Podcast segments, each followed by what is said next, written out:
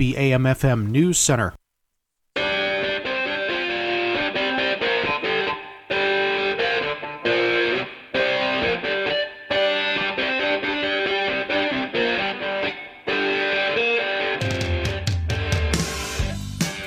Good afternoon and welcome to another edition of Money Talk. I'm Neil Kreisel and Diane Duvernay are your hosts every week right here on AM 1290, FM 96.9, and streaming at AM 1290 KZSB. We're repeated at 11 and on Saturdays at 6. We're brought to you by Cornerstone Home Lending, whose highly trained and experienced team takes great pride in helping people with home financing, offering competitive rates and a wide array of loan programs.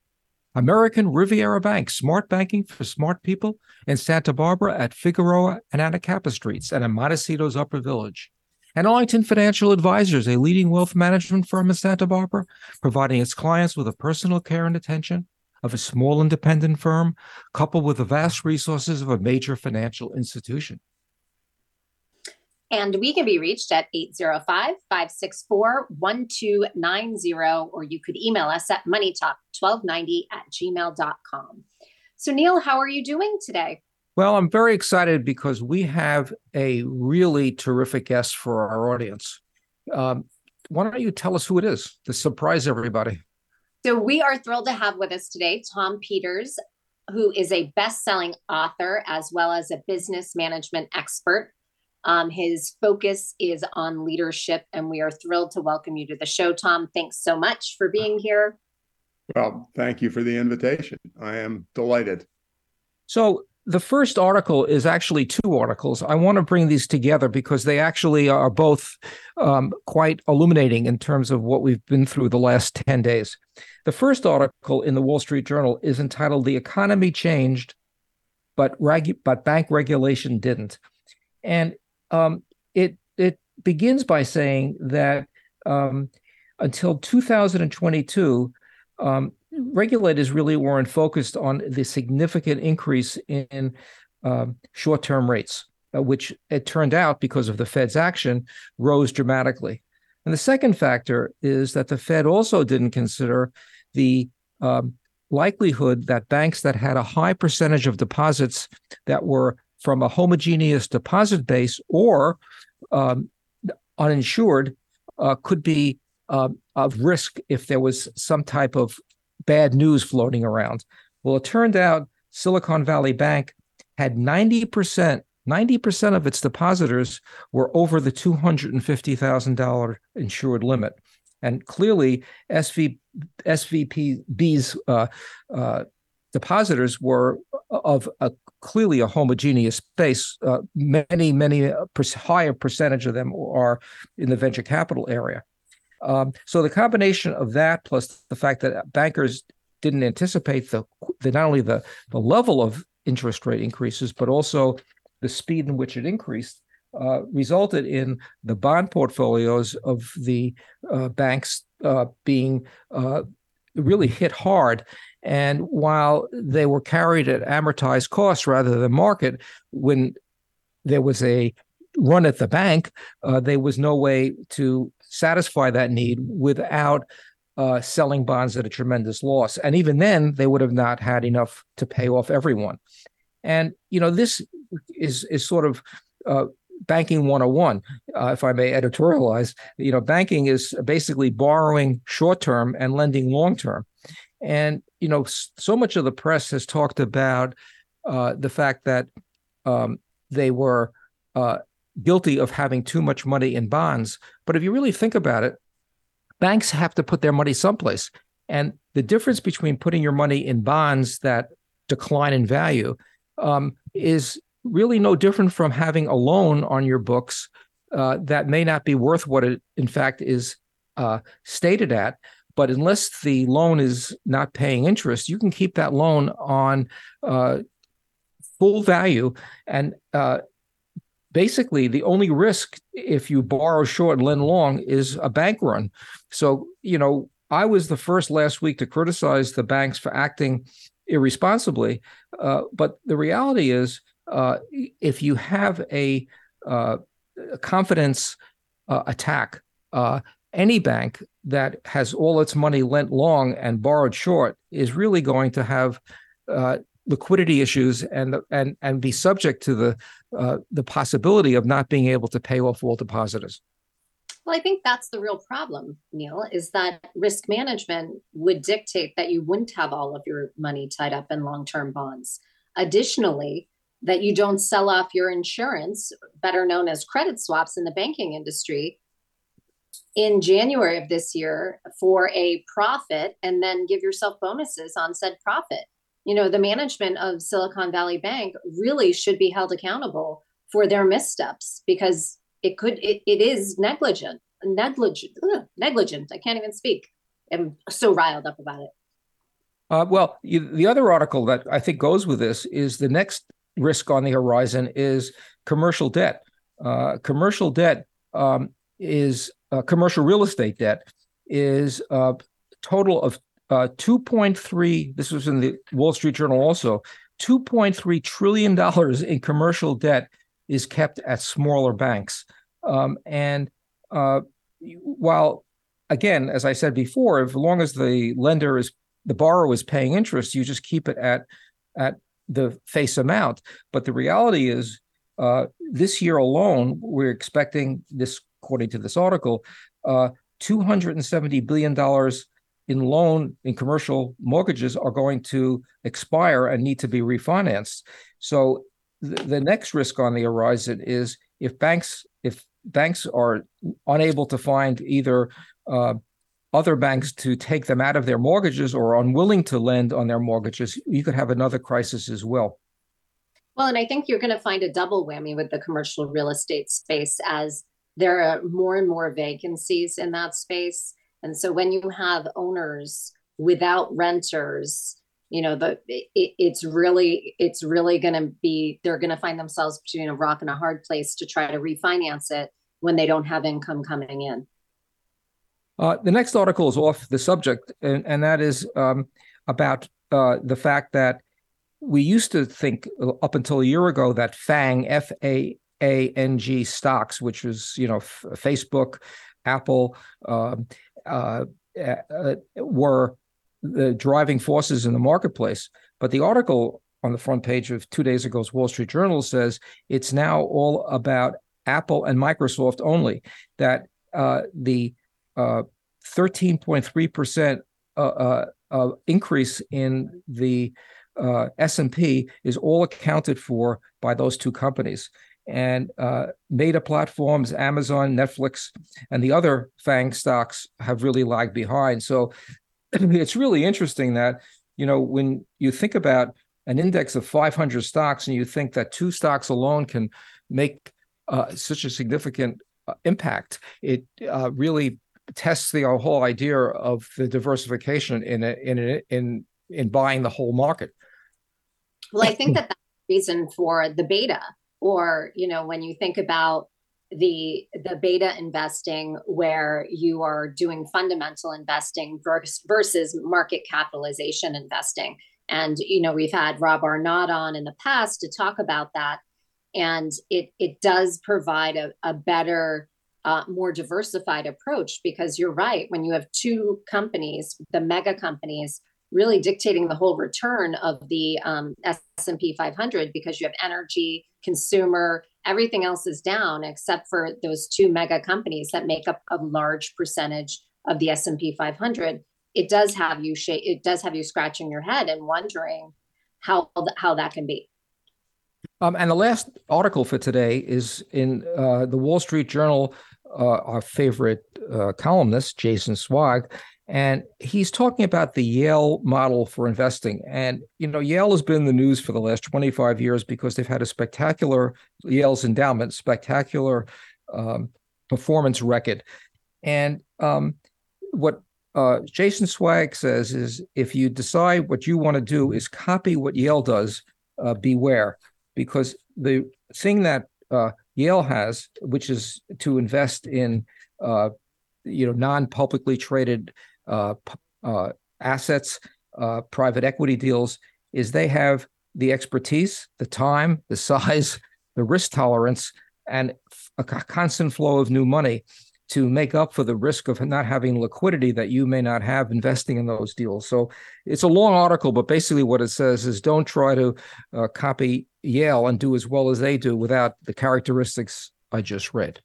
You're listening to... Yes, go ahead. I was just going to say that's so true because Yale has an indefinite period of time. And the fact that they are constantly getting in new money into the endowment really makes a big difference than what an individual's financial needs are. You're listening to Money Talk on AM 1290 and FM 96.9, and we'll be right back.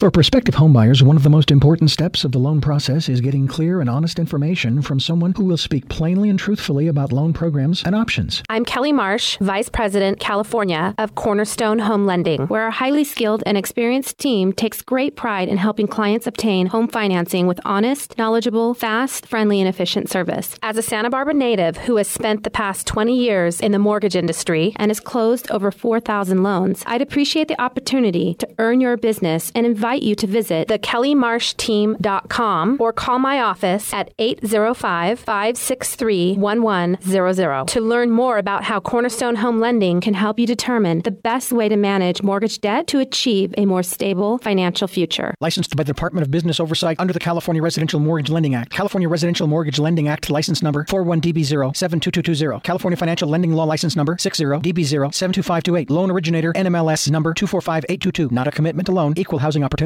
It's a fact. Successful wealth management is built on strategies that focus on the big picture, take a long-term view, and establish deep and valued relationships. Hello, I'm Diane Duva, founding partner at Arlington Financial Advisors, Santa Barbara's trusted family guide, empowering you to make more informed and confident decisions.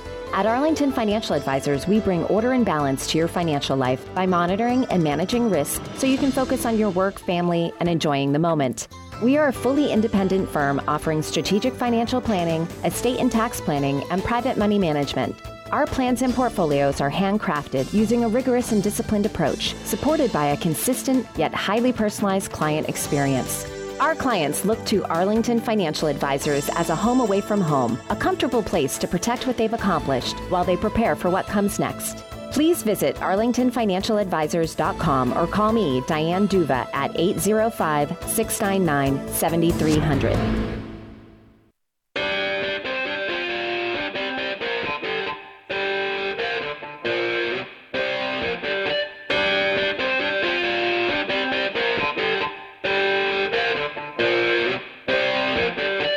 Welcome back to Money Talk, brought to you by Cornerstone Home Lending. Since 1988, a mortgage banker and direct lender that believes in providing in-depth loan consulting to its customers in a personalized and honest manner. And we can be reached at 805-564-1290,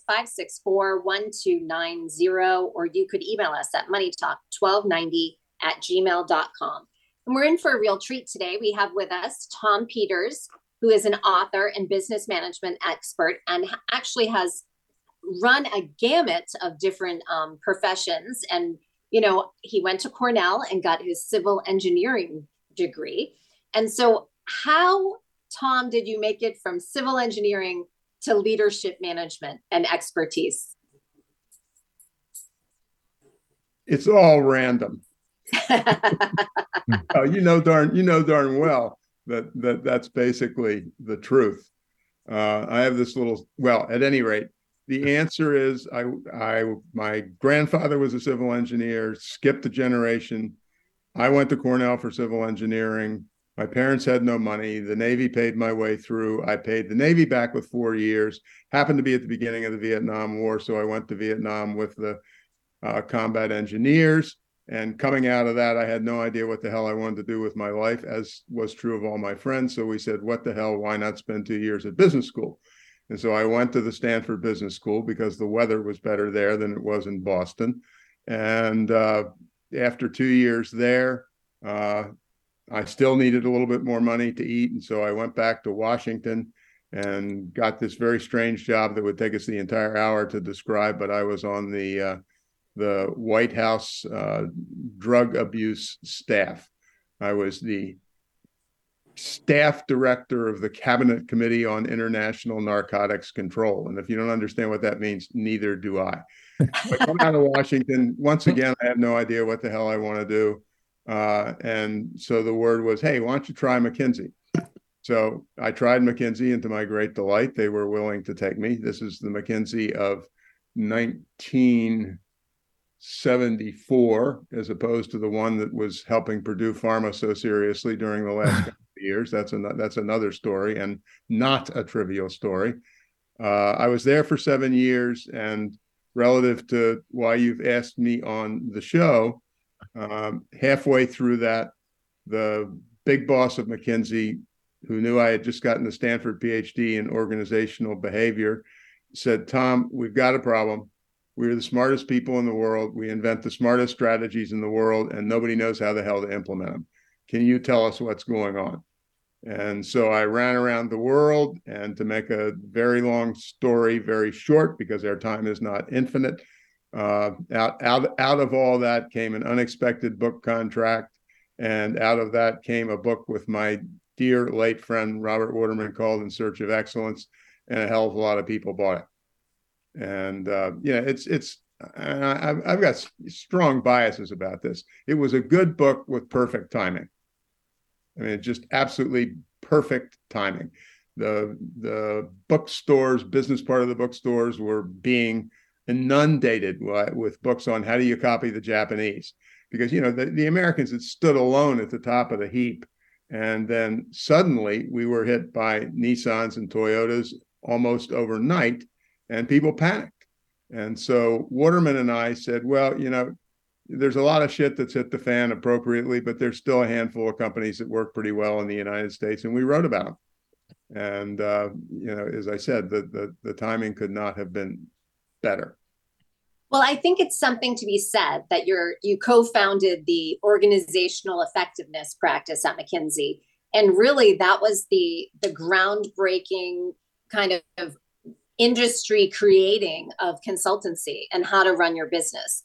And so when you co-founded that, what was going through your mind, and how old were you at that time? How old was I? That was probably 1980. So I would have been 38 at that point. I don't want to diminish the question, but at the time that we founded the practice, the entire excellence team of about 4 people were in the San Francisco office where I was, and we needed to have a name for our group. And the practice did not grow to be the monster that it has become today, good or bad monster, not the point in this instance. That took place over time. I mean, again, it was that magical moment with In Search of Excellence, and suddenly people were, somebody said the business book moved from the back of the bookstore to the front of the bookstore, and we hit the sweet spot, and we were talking about, behaving well toward one's employees. We were talking about behaving with integrity, and that became the centerpiece of it. But it was completely unexpected. So you mentioned behaving well towards employees.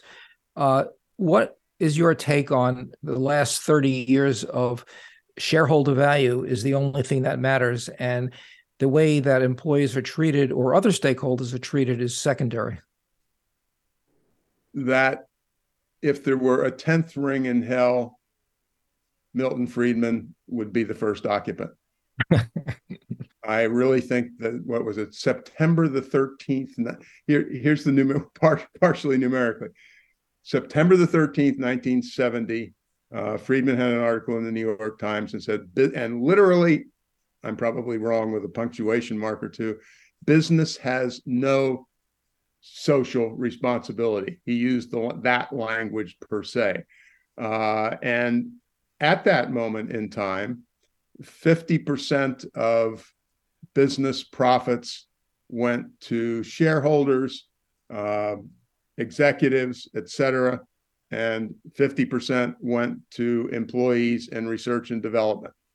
Jump ahead to about 2016 when McKinsey did a study, and listen to the numbers, 50-50, and 40 years later, the number was 91-9. 91% of profits went to share buybacks, shareholders, executives, and 9% went to employees, R&D, and so on. I mean, it's a disgraceful number by any standard. I do want to say one thing and put an asterisk on this, which I always think is important. Unfortunately, The Economist invented this term called management guru, and I got labeled as a management guru. But if there is a group like that, there's one particular sin that we have committed, and that is to focus on the Fortune 500 and the FTSE 100. The real reality is that something like 9.2% of the American private sector workforce works for the Fortune 500, suggesting that over 90% don't. And the real magic of our economy, in fact, is the so-called SMEs, the small and medium-sized enterprises. And it took me a long time to figure that out. And and it was a delight to do so, because there's all sorts of magic in the world there. But no, Friedman is as bad as it gets. Yeah. And, you know, what's interesting, there was a speech I remember when I went to graduate school that the head of GM, president of GM, made in 1960, where he talked about the responsibility of General Motors to take into consideration stakeholders. And I just can't imagine over the last 50 years, many chief executive officers would dare to do that without being attacked by, you know, every hedge fund and every talking head, the damage was not just in terms of some economists talking; it changed the way businesses thought. Absolutely, there's no question about it. But I hate to keep bringing McKinsey up because I'm so pissed off at them about their recent behavior. But the fascinating thing is, 3 or 4 years ago, they did a study of something like 600 companies, which included about 70 or 80% of the GDP, and 167 of those companies, by their measures, invested for the long term, and the rest of them didn't. And the 167 who invested for the long term, the numbers were excuse the language, effing believable. Employee growth, the profitability growth, you name it. But as you say, it's hard for an executive to do that today because she or he is expected to, worry about what the hell's going to happen in the next 90 days. And what's so ironic is that if somebody reports earnings, and part of the reason that earnings increased was because they cut back on R&D, there's a stock rise. The securities analysts don't realize that when you don't have R&D, and you're not going to have future growth. So the idea of boosting short-term earnings so that you could get your options executed at a profit at the expense of research and development is so contrary to the whole idea of capitalism. Yeah. I remember one time I spoke to the leadership team of a $2 or $3 billion semiconductor company and got into a little discussion either before or what have you with the CEO. And he said, well, I told my board that if they would like to see a 50% profit increase in the next 9 months, I can promise them I will deliver it. The problem is I will leave and they'll have to find somebody else to pull it off. It's a no-brainer to make those short-term numbers look dramatically different than they are today, but the cost, short and long-term, is very significant. I want to shift the gear on that, and particularly given some other stuff going on. One of the byproducts, I would argue, of what we are talking about is a workforce that is not well-tended, workforce that is not engaged. There's Gallup data from all over the country and world. 20% of workers feel that they are engaged and 80% don't. Here's what when I read that number here or see that number, here's what goes through my head. First of all, if 80% were engaged and 20% weren't, your profit would grow, your market share would grow, everything would be rosier. But in the other half of what the three of us are confronted with every day, if 80% of people felt emotionally connected to their jobs, they would not be so vulnerable to crazy ass ideas of the sort that people are signing up for. I mean, I'm not a sociologist. I can't prove that, but I strongly believe that if you were turned on by going to work and you were working with great teammates and developing great products for great customers, the idea of heading for the Capitol on January the 6th would not necessarily have crossed your mind. You're listening to Money Talk on AM 1290 and FM 96.9, and we'll be right back.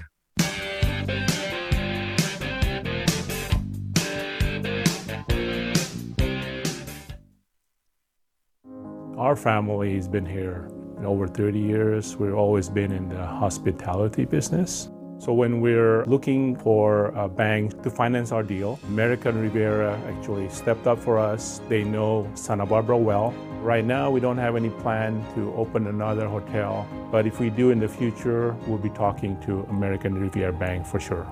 You can bank on American Riviera. We do. American Riviera Bank. Bank on better. Welcome back to The Cat Show. Up next, we have Nico. Nico is a member of the Shelter Pet group. That's right. A group known especially for their sunspot sleeping, ball chasing, leg rubbing, couch purring, bed leaping, and of course companionship. Wonderful. And what breed would you say Nico is? I'd have to go with a tabbyish Persian kind of mix. Tremendous cat. I'd also like to point out her coat's wonderful mix of colors. Is it black, gray, gray-black, brown? Somewhere in between. Indeed. You know, it's always special when we get to see a cat like this. Just look how she struts. It's like she owns the place. And how she's so incredibly cute in her indifference to commands. A strong-willed feline. Ah, and see how she curls up and cuddles her person. The pitch on her purring is simply perfect. Nice one. I know. Fantastic cat. Fantastic indeed. But really the best way to know an amazing shelter pet like Nico is to meet one. Visit theshelterpetproject.org today. Adopt. Brought to you by Maddie's Fund, the Humane Society of the United States, and the Ad Council. The first statewide voter registration rule went into effect this month in 1801 in Massachusetts. The practice didn't become widespread until after the Civil War. Today, North Dakota is the lone state without a registration requirement. In 2020, out of a voting age population of 232 million citizens, nearly 73% were registered to vote. The figure for Massachusetts was 64.3%. Profile America is a public service of the U.S. Census Bureau.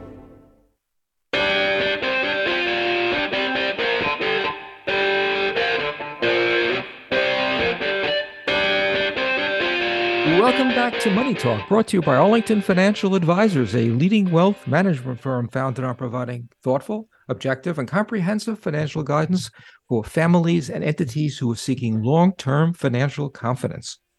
And we're speaking with Tom Peters, and if you'd like to reach us, it's 805-564-1290. So, Tom, before the break, you were talking about an engaged workforce and how today we have about 80% that say they are not engaged at work and 20% that are engaged. So for those of us listening that have small businesses, what changes should we be making to create that engagement? Because as you spoke about, it's really the small and medium-sized businesses as opposed to the Fortune 500s that are really going to move the needle. It's where the bulk of society works. And yeah. So what tips do you have for business owners? Well, besides, of course, go out and buy your book In Search of Excellence. Yeah, absolutely.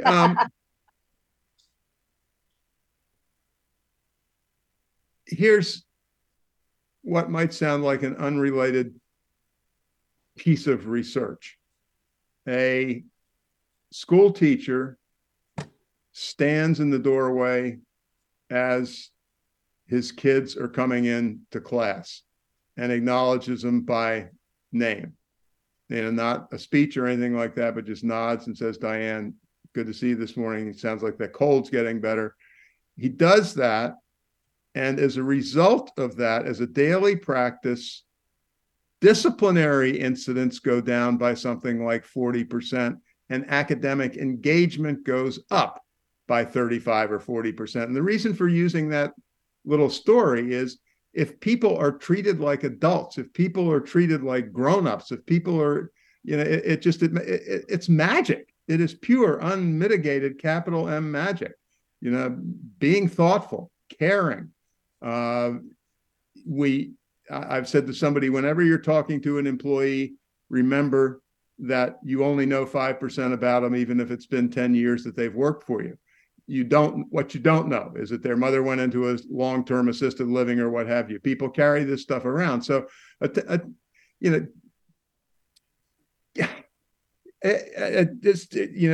got 7 hours, I hope, left on this specific topic.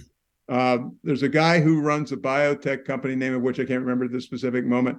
And he said, the secret to our success is I only hire nice people. And he said, in some of the degree areas, the three of us couldn't even understand what the degree stands for. But he said, I discovered there are a lot of people who have that degree and some of them are nice. You hire people who are thoughtful. You are thoughtful toward the people you're working with. You train the living bejesus out of them. There's a quote I used that came from Robert Altman, Academy Award winning director. And he said this, and I'm only going to have it approximate because I don't have it in front of my face. The role of the director is to create a space where actors can become more than they have ever been before, more than they have ever dreamed of being. And yes, it's Hollywood, but damn it, and this is what I would say to any business owner, that's your model. That's your model. You know, it's people who you are committed to their growth. You are committed to them as human beings. And magic, literally magic occurs. And frankly, it's not, it is long-term magic, but it's also short-term magic. I mean, instant turnaround. In today's world where, kids are home more and more on devices, creating less and less human interaction between each other, where the next generation, many of their friends, it's interesting. I was reading an article that, in today's day and age, you can make friends who share everything in common with you, your interests, your books you like, you name it, you can find them. And kids still go to school, and who knows if somebody that they jive with goes to school with them. It's like a needle in the haystack, but there's less and less human interaction. And so how are we going to teach these next generation of leaders thoughtfulness when they lack, I can see my nieces and nephews who are 15 sitting next to their friends and both of them texting other people, how are we going to create that and create that role model for that next generation where technology is such a big part of their human experience? Yeah, well, and the next clause to your sentence is, and we ain't seen nothing yet.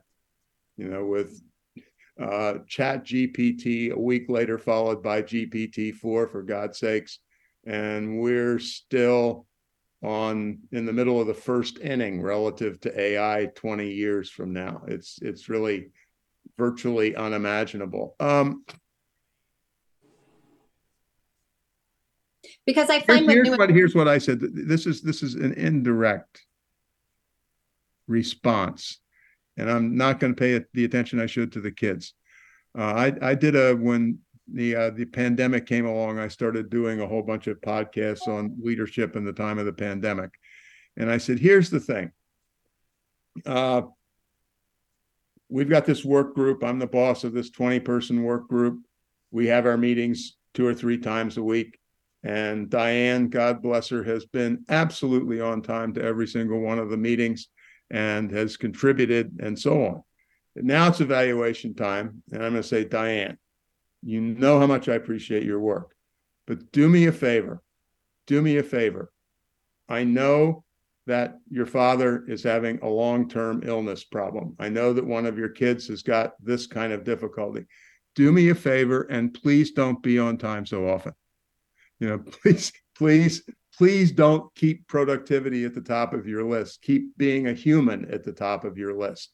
And I said, that's the way you get the evaluation of A+. I don't know whether, there's a million things have been tried. The kids go to a school where you can't use your devices, et cetera, et cetera. My real answer is I don't have a sweet clue today, and I sure as hell don't have a sweet clue 15 or 20 years from now. I've been having a spat about this on on Twitter actually within the last 36 hours. About let me throw out though a solution which is not going to likely be something that can be spread, and that is emotional intelligence teaching. People who are emotionally intelligent are more likely to be good workers and good leaders. And so many states now are cutting back or eliminating emotional intelligence as part of a curriculum. So I think, we talk about businesses not being with the program. What my fear is that states like Florida and Texas are making it less likely that we're going to get young people who are thoughtful and are thinking the way we're thinking. They're only going to be thinking in the same way some of these corporations are. Without emotional intelligence, you can't succeed. People who are just smart but aren't able to get along with people never succeed. It's the people who can get along with. Anyway, I'm pretty pessimistic because of what I see in the education. And on that note, and it's getting worse. Yeah. I don't know whether "worse" is the right word, but I think the pendulum. But the EI stuff is particularly, I think, vulnerable to some of the woke issues that we're having now and so on. It's softer than the Mayflower landed on the 20th or landed on in 1620. So it's getting tougher and tougher to do it. I agree with you. To be very selfish about it and move away, which is never appropriate from the kids. Back to our guy with the biotech company, within your 4-person company, low tech, high tech, or 44-person company, you can fix it. And you can start the fix tomorrow by the sorts of people that you hire and very explicitly. I mean, there was a study that was done at the University of Pennsylvania, and it was a home care group. And they had, among other things, their employee turnover was 70%. And so they started doing this kind of analysis, that kind of analysis, but they changed the entire recruitment process. And instead of just looking at your CV, we would have a coffee clutch and we would observe you as a human being. And what happened out of this was, first of all, and listen to the numbers, the number 70% a year attrition went to 1.7%. And it's what you just said. It's when we, they would ask people, what do you do for the community? Boy Scouts, Girl Scouts, raise money for this. They were looking for the full human being. And as the leader said, we got off of this degree kick and started focusing on the human being. So that's probably a good way to find a wife or a husband. You're listening to Money Talk on AM 1290 and 96.9 FM, and we'll be right back.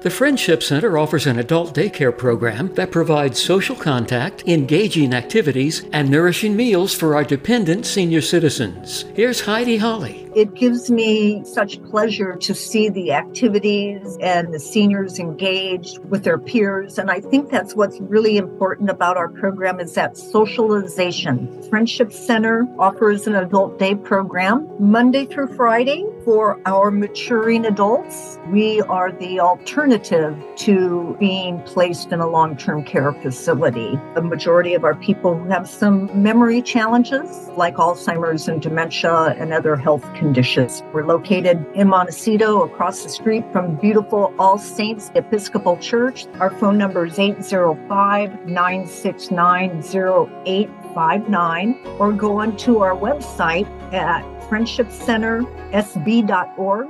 We are a happy place. When I was little, I didn't talk for a long time. I liked things to always be the same. Anything new or different would scare and upset me. I was very sensitive to lights and sounds. It was almost like I had bigger eyes and ears than everyone else. So I built secret hiding places where nothing could get in. I didn't like looking people in the eye. It made me feel uncomfortable. I'd throw big tantrums over little things, like when my socks didn't match. Sometimes I'd do the same things over and over.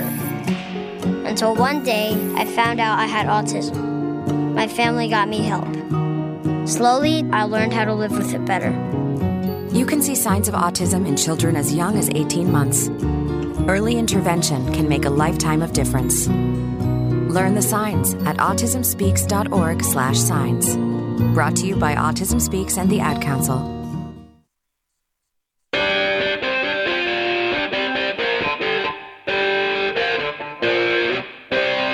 Welcome back to Money Talk, brought to you by American Riviera Bank, making your life easier with cutting-edge technology, mobile deposits, free use of every ATM machine in the country, and a level of service other banks can only dream about. So before the break, Tom, we were talking about just being human. Is that what you mean in your books when you talk about being an extreme humanism? You know, being thoughtful, having some emotional intelligence, you know, making people feel like they matter. That's exactly what I mean. And again, you know, bring it back to the hard-nosed part. And it works, and it pays, and it doesn't pay in the long term. It pays in the short term, the medium term, and the long term. These are not lovely, charming ideas that get you into heaven. These are ideas that improve productivity, that improve quality, that improve innovativeness. And by this time in the world, or that world, we have got enough data to sink a ship, which says that that is the case. So yes, extreme humanism. So now, do you think that can be taught? Do you think those leadership skills can be taught to people who have grown up, you know, the narcissists among us? Yeah. Can this emotional intelligence, being human, caring about other people, can that be a learned behavior? I'm not the expert, so I'm not going to pretend to, you know, muster 87 academic articles. But my answer is twofold. And as opposed to the future of that individual named Diane or Tom, I'm not talking about that. I'm talking about my company. I want to hire the people who are disposed in that direction, for starters. That's what I want to do. But the more positive possibility is if the leader is thoughtful and engaging and caring,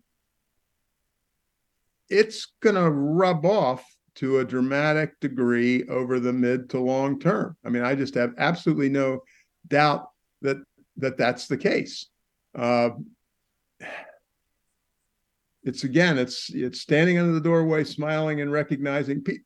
I wish I could remember all the quotes that I have on my 80 million slides, but one of them, who comes from William or Henry James, basically says the number one thing that people crave, and he is specific about using the word crave, is acknowledgement. Just the notion that you're here, the notion that I'm pleased to see you when you walk in the morning. You know, I had a consulting company in Palo Alto, and it was small. But one year we, the end of the quarter, whatever the hell it was, we had bonus time, and so we had some good sales, and salespeople got pretty sizable bonuses, and you know, it's coming to an end. And I said, well, one last item on this list, and that is the biggest bonus this year is going to Diane, our receptionist, because the simple fact of the matter is that if a client comes into our office and is waiting for a meeting and sits there with Diane for 20 minutes, there is no way in hell that she or he is not going to buy the product afterwards. And, you know, we obviously I was deadly serious about it, but I think between child rearing and genes, there is a lot of it that's locked in.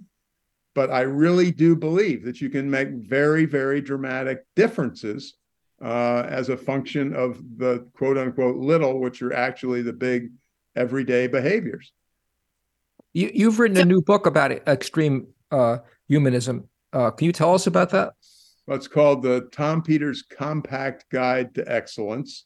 It is bright red in cover. It is very short, and it basically, you know, is a summary of a summary of a summary. It's my 20th book, I don't do much interpretation. I let the ball be carried by others. For example, this occupies a full page, and it also is back to what Diane and I were just talking about. Henry Clay, The Statesman. I used this as a book epigraph a couple of years ago. Listen to the words exactly. Courtesies of a small and trivial character are the ones which strike deepest in the grateful and appreciating heart. What if you took that sentence literally? But this is a summary. I did it with Nancy Green as a co-author, who is one of the world's top designers. My words were incidental. She transformed it into something that I think really does have emotional impact because of the color, the layout, and so on and so forth. By the way, looking at my screen, seeing Diane, one thing I do want to say relative to what I've done for the last whatever number of years, the woman who ran my training company in 1996 called a meeting in Boston. We were in Palo Alto, and she said, Tom, you're coming to Boston, and you are going to be lectured to by six women who I have chosen to lecture to you about the degree to which you have no idea what the hell it's like to be a woman as a customer, a woman in the work, and so on. And she had a crowd. There was a Domain Home Fashions. Judy George, the founder, was there. The woman, for God's sakes, who was the first Indy 500 driver was there. And they just beat the shit out of me for 2.5 hours. And my life was never the same. I mean, and I really do believe that a dramatic, and the numbers are there again. Basically, numbers say that when you have got a significantly higher share of women in leadership position, your effing performance improves, and it improves dramatically. If they're significant, I mean, good God, talk about the crap that's going on now. What was it? Silicon Valley Bank failed because we had too many women and a person of color. Wasn't that on the board of directors? I mean, Jesus, not how low can you go? It's just how much can my old brain handle? But it's been a campaign of mine for 30 years, and it's not because of anything other than women. The research is solid and clear and significant. Women, on average, are better leaders than men with better results as a result thereof. You're listening to Money Talk on AM 1290 and FM 96.9, and believe it or not, we'll be right back with our final segment.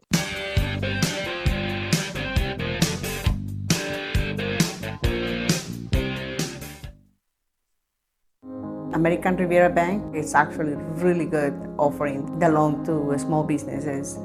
The customer service that Renee gave, it was amazing. She actually gave us step by step. She helped me with every single step on the paperwork. She was great. We found a great bank, and now we have a great coffee shop. You can bank on American Riviera. We do. American Riviera Bank. Bank on better. For prospective homebuyers, one of the most important steps of the loan process is getting clear and honest information from someone who will speak plainly and truthfully about loan programs and options. I'm Kelly Marsh, Vice President, California, of Cornerstone Home Lending, where our highly skilled and experienced team takes great pride in helping clients obtain home financing with honest, knowledgeable, fast, friendly, and efficient service. As a Santa Barbara native who has spent the past 20 years in the mortgage industry and has closed over 4,000 loans, I'd appreciate the opportunity to earn your business and invite you to visit thekellymarshteam.com or call my office at 805-563-1100 to learn more about how Cornerstone Home Lending can help you determine the best way to manage mortgage debt to achieve a more stable financial future. Licensed by the Department of Business Oversight under the California Residential Mortgage Lending Act. California Residential Mortgage Lending Act license number 41DB0-72220. California Financial Lending Law license number 60DB0-72528. Loan originator NMLS number 245822. Not a commitment to loan. Equal housing opportunity. March is National Peanut Month, celebrating one of the nation's favorite foods. Primarily grown in the South, there are about 7,000 peanut farmers in the nation. These farms account for about 2% of the world's peanut acreage, but due to higher yields, over 5% of the world's crop. Nearly half of peanut butter exports go to Canada and the European Union. Profile America is a public service of the U.S. Census Bureau.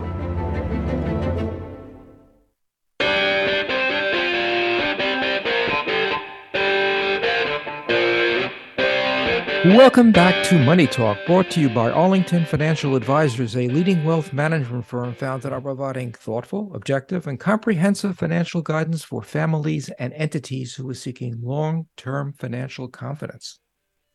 So a quick question.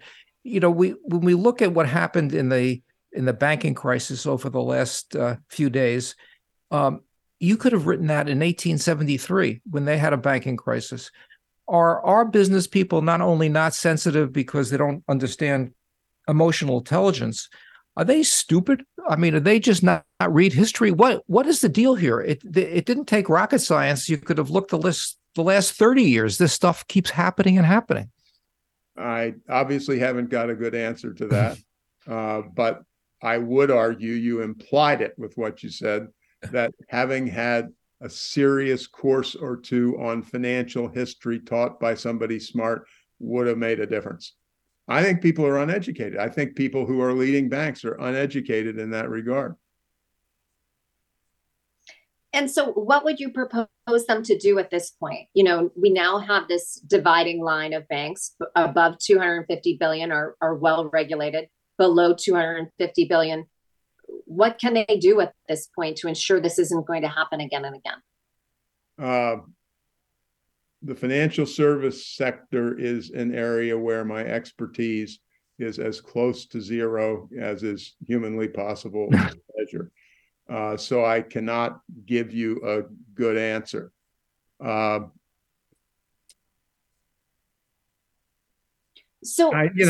lived for 30 years in Silicon Valley. I lived through the dot-com boom.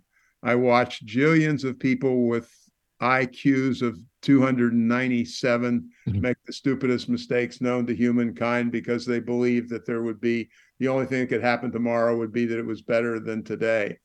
Part of it again, and I know this sounds like a broken record, even though we haven't been talking about it forever, is hire a few more English majors, theater majors, literature majors, history majors, and a few less engineers. You know, there and there is, again, research on that says this is research that I love, done by a Canadian by the name of Henry Mintzberg, who I completely trust. At graduation, with this big study group that he did, at graduation, engineers and other technically trained people got twice as many job offers as the liberal arts people and got those job offers at 50% more starting income. By year 20, the liberal arts people had left the engineers in the dust, because once you get into the real world, suddenly it's all about people. It's not all about coding. Tom, thank you so much for being our guest. You've done some incredible work that has really helped American business, and helping us understand what you've been doing is really terrific. Everyone is listening. The new book is on extreme humanism, is available, I'm sure, on Amazon. And the name of it again is? There are two of them. One of them is Excellence Now, Extreme Humanism, and the other one is Tom Peters' Compact Guide to Excellence. Feel free to buy both. Thanks. Thank you so much, Tom. And thank you all for listening. You've been listening to Money Talk, and we'll see you all next week.